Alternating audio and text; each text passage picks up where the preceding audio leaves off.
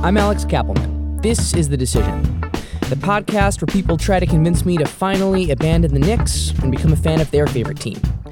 This is episode 29, The Orlando Magic. Uh, and to talk to me about the Magic today is Brian Brown. He is a writer who's based in Los Angeles, uh, and he, uh, he has some, some feelings about the Magic. Uh, so here we go The Orlando Magic. The, the place where I grew up, Oviedo, Florida, it was uh, the celery capital of the world at some point. okay. Um, At some point, it- not even anymore.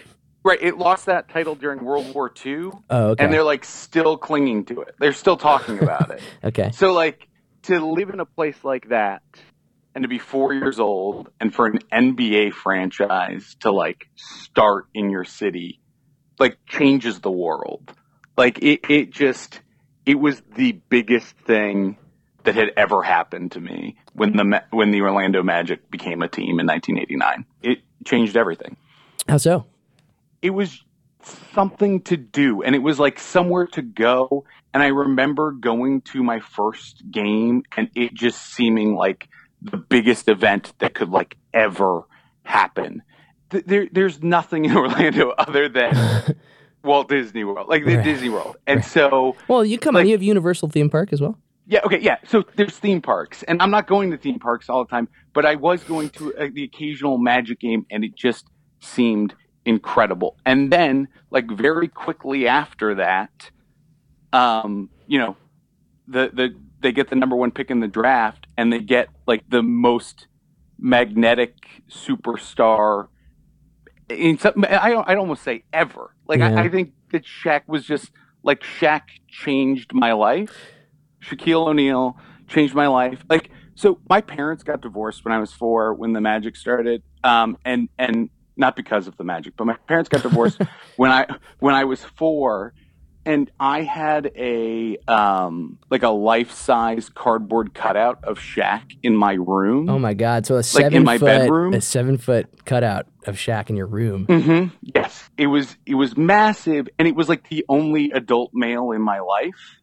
Was this, God. was this cardboard cutout of Shaq? So when he left, it was devastating. Oh my like it God. was the Yeah, most so- devastating thing ever. So just just to set it up for people who aren't like scholars of the NBA or the Yes, Magic, um, yes. the, the Magic had this really dynamic team uh, with Penny Hardaway uh, and, Mm-hmm. and Shaquille O'Neal, and you know they went to the finals, and they were just this young, amazing team. And then Penny Hardaway got injured, and Shaq left for the Lakers, and the team was never really quite the same. Yeah, never, never, never again. It was, it was like to have the most exciting team in basketball, and then to go from that to just absolutely nothing was really, really hard. Like the first finals that the Magic made back on that the Shaq Penny team against the Houston Rockets in 1985, like it was not a good finals. Like for for the for anyone, but especially for the Magic, they were like up big in game one, but sort of like started to lose it uh, pretty quickly towards the end. And, and then there's this like infamous Nick Anderson took four foul shots in the last minute of the game. Um, he needed was to make like one of them to, to lock up the win. And Nick Anderson, who was a, a great shooter for the Magic, he was the first rookie they ever drafted. In some ways, he is like the quintessential Orlando Magic player. Like he is who I think of when I think of an Orlando Magic player, more than Shaq, more than Penny, more than anyone who would come after. It's it's Nick Anderson, Yeah. and he just misses these foul shots in the most like shocking way. Because he was a he was a really good shooter. He was a shooter. He was a, he, that was who he was.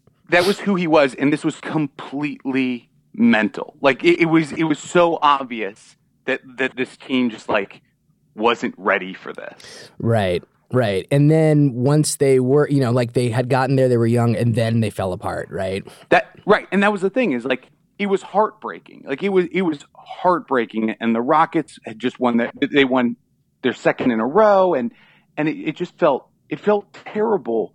But at least it was like, but there's only one way to go from here, and that's up because we're the best. Like we were we were clearly the better team. We just needed experience. So if we just stuck together, got experience, it would be okay, and we would win tons of championships. Right, and then Shaq left. Penny got injured, but and so you were you were kind of bad for a while. Just to fast forward through a bunch of things, you guys mm-hmm. you guys were kind of bad Yeah. bad for a while, and then you signed. You had you pulled off this coup where you signed Tracy McGrady and Grant Hill, two of were- the league's most dynamic, most amazing superstars at the time. we we were the first super team. Like it, it like th- it was, it, I guess it was like 2000, and they were really trying to get Grant Hill, Tracy McGrady, and Tim Duncan. And you know, the, Right? the- they, yeah. and they, they they didn't get Tim Duncan, but that that was okay because he was probably the lesser of the three. Uh, he, he is not. Tim Duncan is, you know, one of the greats. But at the time, you know, as a Magic fan, I'm like, hey, we got Grant Hill. That's all that matters. Yeah. And then, you know, Grant Hill's career in Orlando is basically those four missed foul shots of Nick Anderson. Like, Yeah. it's just he's he's injured. He barely plays his first three or four years. And Tracy McGrady like blossoms and is amazing, but it's the first super team, and they don't ever make it out of the first round of the playoffs. Yeah, because Grant Hill's always injured, and they and you, they signed him to like something like a seven-year contract or something, something like that, something a crazy It amount of years. forever. Yeah, because at the time you could do that. Um, if he stayed healthy, he would, you know, be one of the greats. But you know, he ended up having an amazing career. But That's that is such the story of the Magic in so many ways because that's the same thing with Penny. Because when Shaq left, right, you know, Penny sort of stepped into the role. And, and look, he needed people around him, but that initial team after Shaq left wasn't terrible. But Penny's knees were bad, and he just he couldn't be the guy for very long. Yeah, and and actually, so if you've never, if for, for any listener who's listening right now, if you've never like Googled Penny Hardaway uh, highlights or Grant Hill highlights from back in the day. Like, I remember the first time I, I really, you know, like watched these highlights on YouTube of, of both Penny Hardaway and Grant Hill. And Penny Hardaway, I mean, like, there are moments that will just make your jaw drop. They're just so, so good, doing incredible things on the court. Um, and, and, and, and they just got injured and their careers were never the same. It was just very sad. Yeah, and, and, and Penny, the thing with Penny was that in some ways, Penny was like sort of the best thing to sort of fill that void when Shaq left because he was he he could do just amazing things on the court.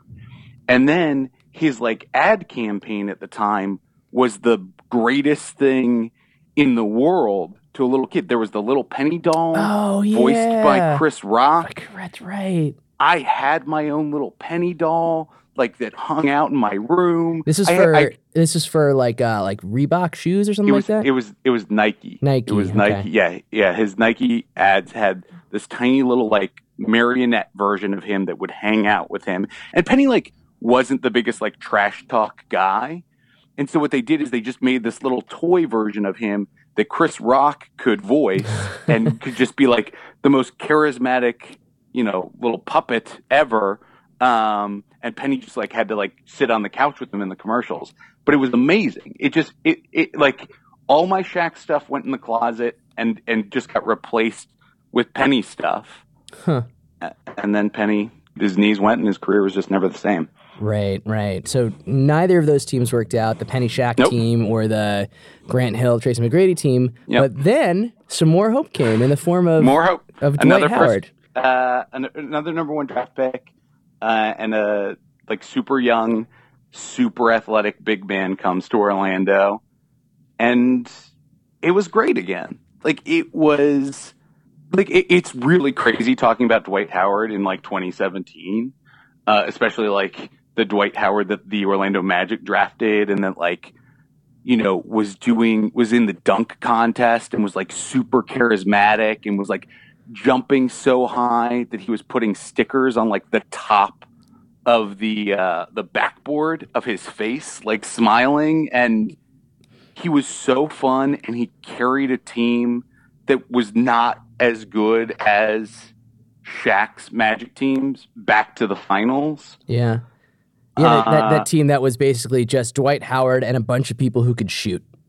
Mm-hmm. And they Yep. went all the way to the finals, and it was crazy. Right. Yeah. I mean, like that that team.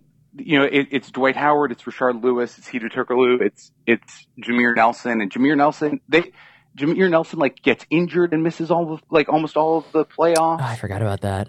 Yeah, and, and that team won a game in the finals. Like that's the best Magic team ever. That's the best they've ever done because the Shaq team got swept. Hmm, yeah. And and and, and again, that that the, the you know, looking back on that series, it's like oh, the Lakers won four one. It was nothing. The Magic are the Magic, and like if they get there, they're just lucky to be there. But as a fan, I remember that series, and I remember that at the end of Game One, Courtney Lee like missed an alley oop to like that would have put tied us or put us ahead. Hmm. It was it was really that series was really really close. Uh, and then you know it wasn't anymore. Right. And then Dwight Howard left in free agency eventually. Yep. And again, like I, that when that finals happens, I know not to think, "Oh, we can do this again." I know to just be like happy that we got a win. yeah, fool me once, right? Yeah, and there's there's also this thing of you know my my my life and my like fandom of NBA of an NBA team is sort of defined by people getting too big for where I'm from and moving to Los Angeles, and that feeling like the biggest betrayal ever. And I of course watched all of that finals from my apartment in Los Angeles. Right. because I did the same thing. I mean, not that I'm too big for where I'm from, but I moved to Los Angeles and suddenly this thing that had felt like the biggest betrayal of my childhood, uh, I could understand. Yeah. You know, it's, it's interesting because, you know, this came up in the Thunder episode with Kevin Durant, but I'm not a person who is like Kevin Durant is like a sellout or like he's, you know, Mm-mm. he's, he's like a ring chaser or whatever. Like, you know, like he he wanted to move to a different city and play great basketball. Like, you know, I don't blame anyone who decides to move to a different city in their job. You know what I mean?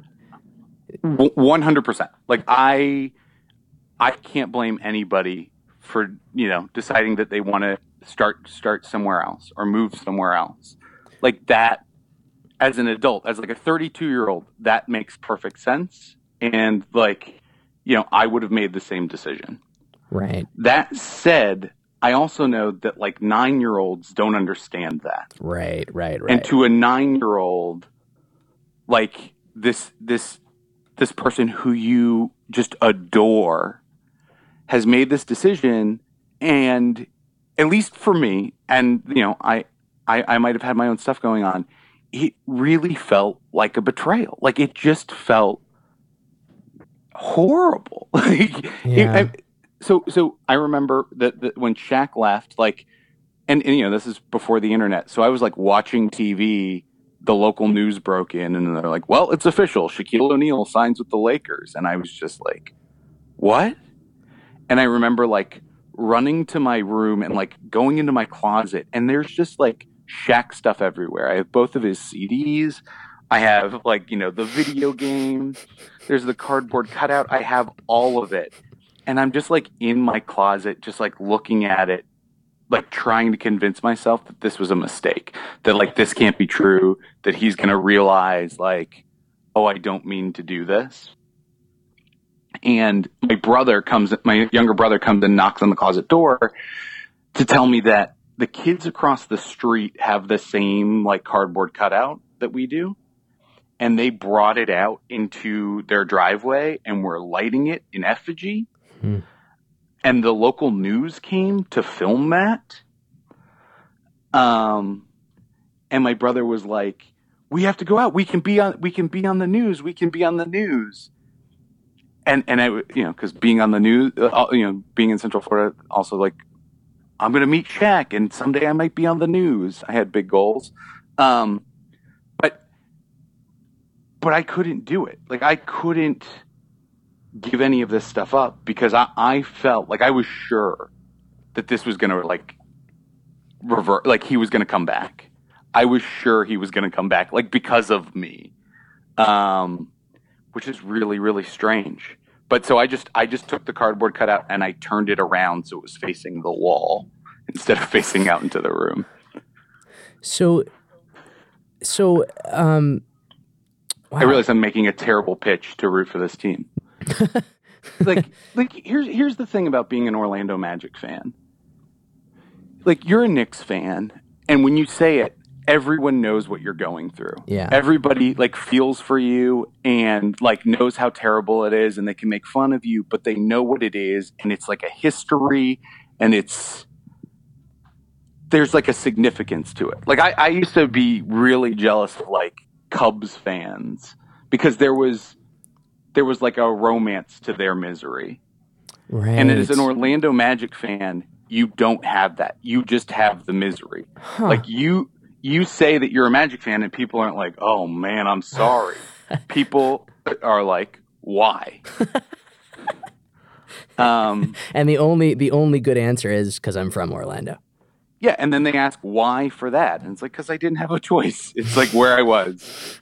Um so so I, I'm I'm like you know my my Magic fandom is a very big part of me, um, but it, there is this like it's it's mostly a sad existence. Do you? So one of the things that I've been talking about with with people over the course of this series has been the fact that you know, as a kid. So okay, so I became a, a really big Knicks fan when I was when I was around thirteen, and I think a lot about whether or not my childhood would be different, or and if I would be different as a human being if I was a fan of a team that was winning during that time. Um, and you know, you just touched on that a lot. With I mean, you know, like Shaq, you literally compared to a father figure to you. Um, Yeah. and then he left you. Yeah. Um, like, what was that impact? Like, what was the aftermath of that like as a you know as a young kid and and Shaq leaves you and and now all of a sudden you have no you have no father figure in your life. Yeah, I mean, like, look, if I'd grown up in Chicago, I would have had a much happier childhood. It would have been colder, but it would have been happier. Like if if if it was Michael Jordan and the the and the, those Bulls teams from when I was a kid that was were like my teams, I, yeah, I think I think that would have changed like my worldview. Like I think I think there that my worldview is shaped by having been an Orlando Magic fan. How what But- in, what way? I I I I know. I guess I know not to expect greatness to keep going. Oh gosh. Like I I know to to enjoy it and to know that it's all going to be gone tomorrow. It's all going to move to Los Angeles. Um, oh man, that's I- I- brutal, dude. That's brutal. yeah, yeah. Yeah, it This is like the most heart wrenching episode of this show. But no, no, no. But like, I, I also wouldn't give that up. Everything that I am now is because of that. I like moved to Los Angeles and I have a good writing career. Like, I wouldn't give it up because I mean it, it is who I am, and and like if the Magic ever get it together and win two games in the finals, that's going to be a really good t- day, you know. All right. On that note, uh, we're going to go to a quick break. Uh, when we get back, Brian is not going to give his final pitch because he, I guess, he would never suggest that I be a Magic fan. but we'll see. All right. Here we go uh, with a break. This is Sally from Los Angeles. The decision is sponsored by Alex's Twitter feed at Alex Kapelman. The best way to support the show is to follow Alex on Twitter. That's at Alex Kapelman. Back to the show. All right, we're back with Brian. Um, okay, here's here's here's. Uh, do you do you even have a pitch for me here? So I do have a pitch. It is not going to Okay. be that you that you root for the Magic. Okay. But I am going to pitch to you that you give up on the Knicks. And here is why. Two and a half years ago, I had a kid. Uh, My wife gave birth to a daughter. It's the best thing in the world. She's amazing. But, you know, NBA basketball is very, very important to me. And I knew that it was going to be very important to my kid. Hmm. But I had to face this decision of like, did I want to saddle her with being an Orlando Magic fan? did I want her to root for this miserable, miserable team in a city she's never going to, wh- where she can't go to games? right. Uh, yeah. And it was, and, and it was really hard. And it was really hard because, like I've said, like this, the, the, the Orlando Magic were a very important part of my life, and they were like woven in to everything. But I didn't know. I, I just felt like I couldn't do that to her. Hmm. And it took a, a lot of like a lot of debate. I talked to my wife about this a ton. I talked to my friends about this a ton. Um, and I decided that I had to pick a new team, and I had to Wow. Uh, make a jump. So And- you have done the same exact thing that I've done. Yep, I did the same thing. Huh. But and it was tough because you know I live in Los Angeles, and it can't be the Lakers. like, they've taken too much from me. Right. So uh, I got uh, Clippers season tickets this year. Oh. Wow, that is a happy ending to uh, to this story. Um, Brian Brown is a writer in Los Angeles and the father of what I'm sure is a very very cute uh, two and a half year old Clippers fan. Uh, Brian, thanks for uh, commiserating with me today.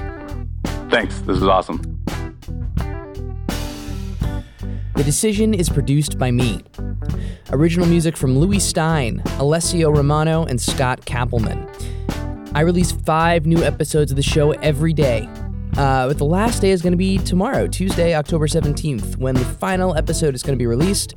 Um, by the way, there's also going to be four other episodes, so there's plenty of stuff to listen to still. Um, until then, follow me on Twitter at Alex Kapelman.